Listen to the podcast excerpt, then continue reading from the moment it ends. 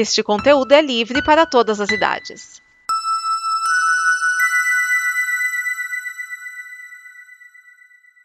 Obrigado por dar play neste programa. Em nome das pessoas que o fizeram, peço que você expresse sua opinião nos comentários e considere nos apoiar na campanha de apoio, seja no Apoia-se ou no PicPay. As informações e os comentários estão em nosso site comboconteúdo.com. Agora, fique com o programa.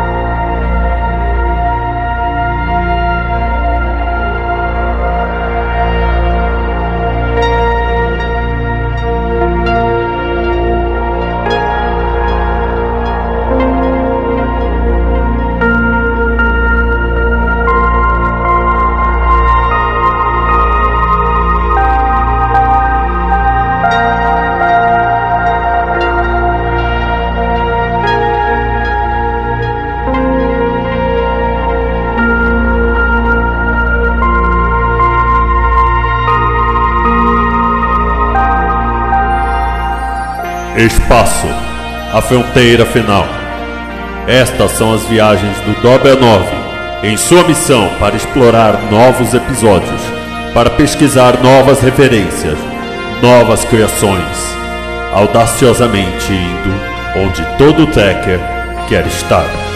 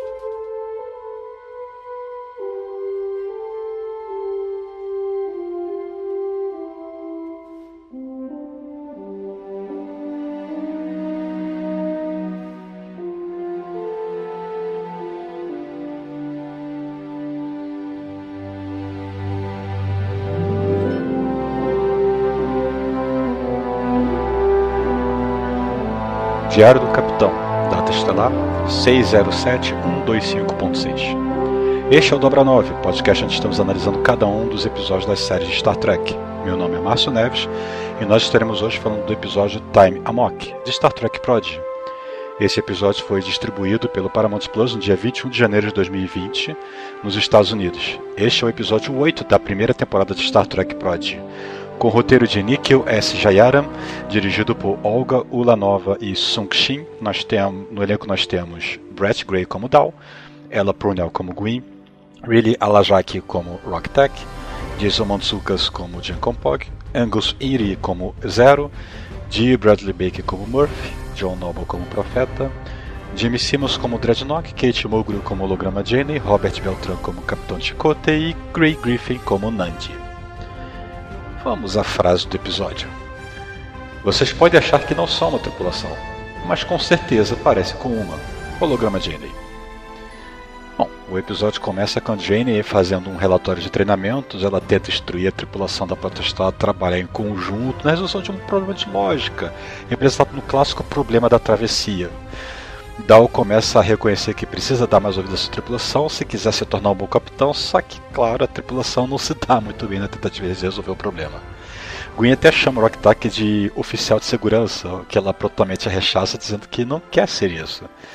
Após encerrar a simulação, Dal abre o jogo com Janeway, confessando que eles não são cadetes da Frota Estelar, mas sim um bando de estranhos que encontraram e roubaram a nave. Após todos partirem, Zero fica para trás para contar tudo o que realmente aconteceu para Janeway.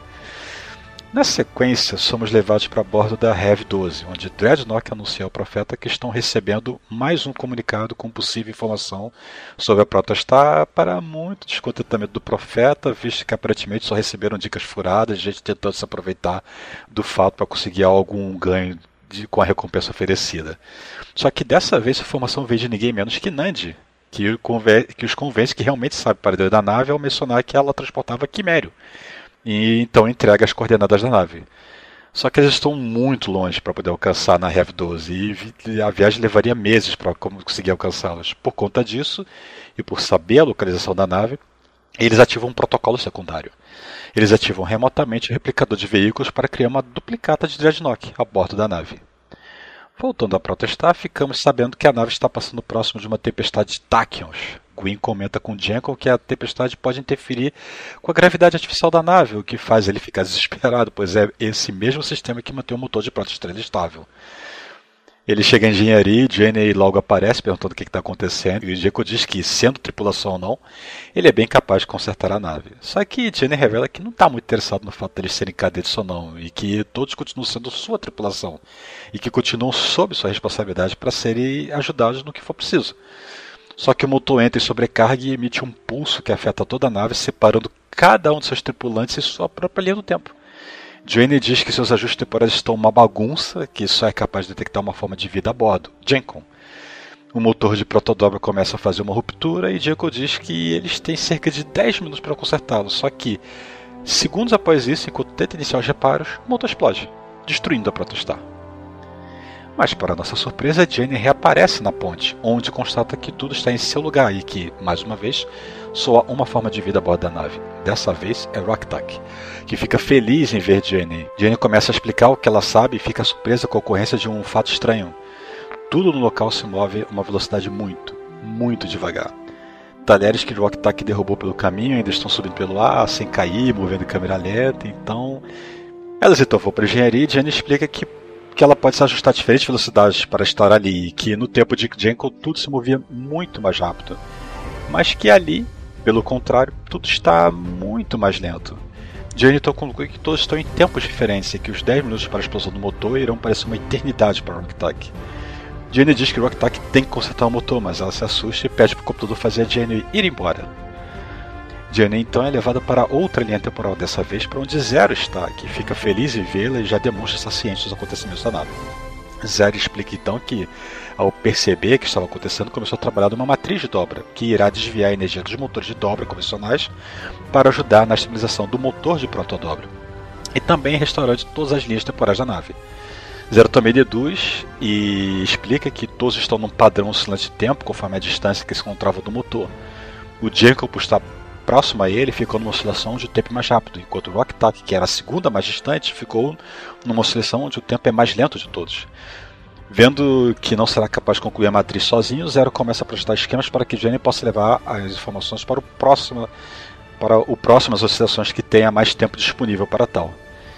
Então o tempo a, acaba para zero e Jenny é levado para outra linha temporal de fluxo mais lento, só que dessa vez na presença de Murphy, para a recepção dela, visto que Murphy não será capaz de fazer nada. Então, na oscilação seguinte, ela é levada para a junta de Dow, que não faz a menor ideia do que está acontecendo, um problema na nave.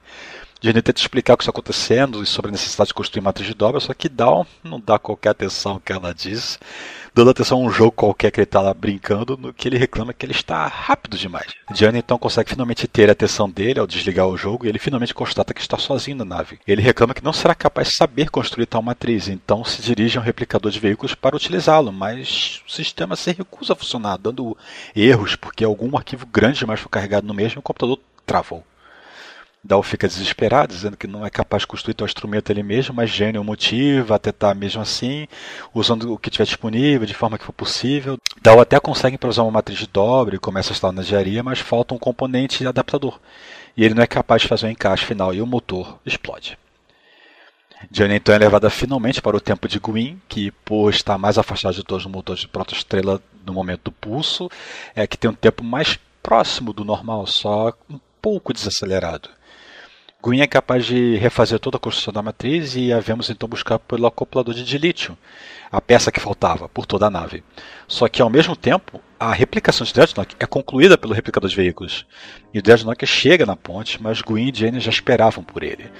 Jane o reconhece como uma entidade que atacou a tripulação da nave original e Gwyn tenta atacá-lo sem sucesso, e ele usa um código de autorização de Chakotay para apagar o programa da Jane. Dreadnought então diz que poderá finalmente levar a nave ao profeta, mas Gwyn conta que o motor está rompido e que ele não tem a peça que falta para concluir a matriz de dobra. Gwyn até o provoca, dizendo que ele nunca irá encontrar um do tamanho certo, mas Dreadnought vai direto para um painel onde ele consegue extrair o componente necessário para a conclusão da matriz. Então, ele então tranca Gwyn do lado de fora da engenharia e quando está prestes a concluir a montagem da matriz, Gwyn abre a comporta de ar que dão acesso ao mecanismo de acionamento da terceira nacelle, expondo a seção ao espaço e ejetando Dreadnought para fora da nave. Infelizmente, a matriz de dobra também é sugada para fora, deixando Gwyn sem opções. Mas ela então tem a ideia de deixar um registro no diário do capitão. Voltamos então novamente para Rocktack, em seu tempo super lento, onde ela se encontra totalmente sozinha e triste por não ter mais ninguém com ela. Só que então uma mensagem toca na ponte e ela recebe o diário do capitão gravado por Queen. Na gravação, ela se desculpa por ter forçado a Rock para a posição de oficial de segurança e também entrega na gravação os projetos para a construção da matriz e instruções de onde achar o acoplador correto. Rock ainda reluta em aceitar essa responsabilidade, dizendo para si mesmo que não é capaz de fazer tal feito, mas, apesar disso, ela acaba seguindo adiante com um plano passado para ela, conseguindo também obter o acoplador correto. E, surpresa, surpresa, Jenny ressurge próximo a ela. Jenny até se surpreende né, como é que ela está de volta e Rock explica que os blocos de memória da Jenny nunca foram substituídos e que ela então só reconstruiu seu programa a partir, a partir disso, ó, levando 276 tentativas para tal. Jenny fica impressionada, não pelo fato de ter sido restaurada, mas sim por Rocktag ter sido capaz de construir a matriz de dobra sem a ajuda dela. E ao questionar por que a Rock precisaria dela, ela explica que ninguém disse a ela onde a matriz deveria ser usada. Então, por fim, Rocktag e Jenny estão na engenharia e ela consegue ligar a matriz aos sistemas da motor, estabilizando o motor de protodobra, realinhando todas as linhas temporais e trazendo de volta toda a tripulação. Para a surpresa de todos, pois todos se lembravam da explosão da nave. Jenny e Rocktack se reúnem com eles e todos agradecem por ter conseguido salvar a todos. Gwyn pergunta em particular para Jenny por quanto tempo Rocktack ficou sozinha e Jenny só responde que foi tempo demais. Zero questiona como Rocktack conseguiu fazer aquilo tudo e Rock diz que só foi possível graças à ajuda de todos, explicando que seguiu as instruções deles e aprendeu por conta própria sobre ciência quântica, engenharia de computadores e muita, muita matemática. E o episódio termina com o replicador de veículos em mau funcionamento e o corpo semi-construído de Dreadnought se acionando. Questionamentos e opiniões? Bom, esse episódio avança um pouco mais o conceito do trabalho em equipe, né, que estava sendo precis, precisando ser formado, né, afinal temos uma tripulação, né, de uma forma até bem criativa, de separar toda a tripulação em tempos diferentes e cada um contribuindo com uma informação útil para o seguinte, até culminar em Rocktack. Também temos mais confirmação de que Dreadnought de fato já havia realmente estado a bordo da nave e já tinha conhecimento pleno de todos os seus sistemas e de que ele foi responsável por bloquear os arquivos de memória da Jane a respeito dos eventos passados. Também avança mais um desenvolvimento de Rocktack, que até então parecia só uma criança com um corpo grande e bruto, mas que na verdade é capaz de muito mais que uma de ser uma brutamontes do grupo. Bom, algumas curiosidades. Apesar de não ter qualquer relação, o nome do episódio é uma referência ao primeiro episódio da temporada da série clássica, Amok Time. Amok significa louco, loucura, coisa maluca, né? Então Amok Time foi bem traduzido, né, em português como tempos de loucura. Então Time Amok seria algo como loucura temporal, como o título desse programa deve ser. A data está 607125.6, se fosse real, colocaria os eventos do episódio correndo lá por volta do ano 2930, cerca de 552 anos depois do final, da, do final de Voyager. Não ficou claro durante o episódio, mas no Twitter o showrunner da série explicou que o cronômetro da Jenny já demonstrava estar falhando justamente por estar se aproximando da tal tempestade de Tachyon. E por fim, fazer uma pequena explicação aqui, né, caso acho que vocês não conheçam, né? O problema da travessia é um problema de raciocínio lógico, onde você precisa levar três itens de um lado para o outro de um rio, sendo que você só pode levar um por vez. E há restrições de quem pode ser deixado sozinho com quem. Geralmente o exercício é dado com, com uma raposa, uma galinha e um saco de grãos. E a, as regras são: você não pode deixar a raposa sozinha com a galinha, ou senão a galinha será devorada. E você não pode deixar a galinha sozinha com os grãos, senão os grãos serão devorados. Então a solução consiste da seguinte resolução. Você atravessa com a galinha e deixa a raposa os grãos na margem de origem. A raposa não vai comer os grãos. Você volta e busca a raposa ou os grãos. Qualquer um dos dois serve. Então você devolve de volta a galinha para a primeira margem E dessa vez você traz para a margem posterior a raposa né, ou os grãos que quer que tenha sido deixado para trás. Né, para a margem da segunda margem. Aí depois você volta para a primeira margem sem nada e leva a galinha para a segunda margem e você tá o problema está solucionado. Bom, para concluir, foi, eu, eu diria que foi um excelente episódio. Cada um teve o seu tempo para fazer algo em favor da resolução do problema, tudo construído de uma forma bem engenhosa para a história. E os episódios têm melhorado muito de qualidade, ainda mais com o Dal perdendo tanto daquela arrogância e teimosia de antes, né? E ele abriu o jogo para Jane e foi uma jogada corajosa e correta de se fazer, eu diria. Não teria como sustentar esse engodo por muito tempo mesmo, e até porque eu acho que a Jane meio que já já, já desconfiava disso, né? Ela já meio que, logo lá no, nos primeiros episódios, ela meio que dava a entender que realmente eles não eram cadetes coisa nenhuma, mas ela não estava nem aí para isso. Bom, o Dobra 9 é uma produção da Combo Conteúdo, disponível em www.comboconteúdo.com. Confira a campanha de financiamento coletivo da Combo em apoia.se barra Combo. E nos vemos para falar do próximo episódio, A Moral Star, parte 1. Fim do diário.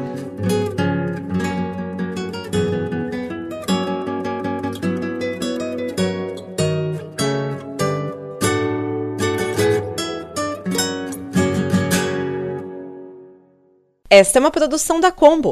Confira todo o conteúdo do amanhã em nosso site comboconteúdo.com.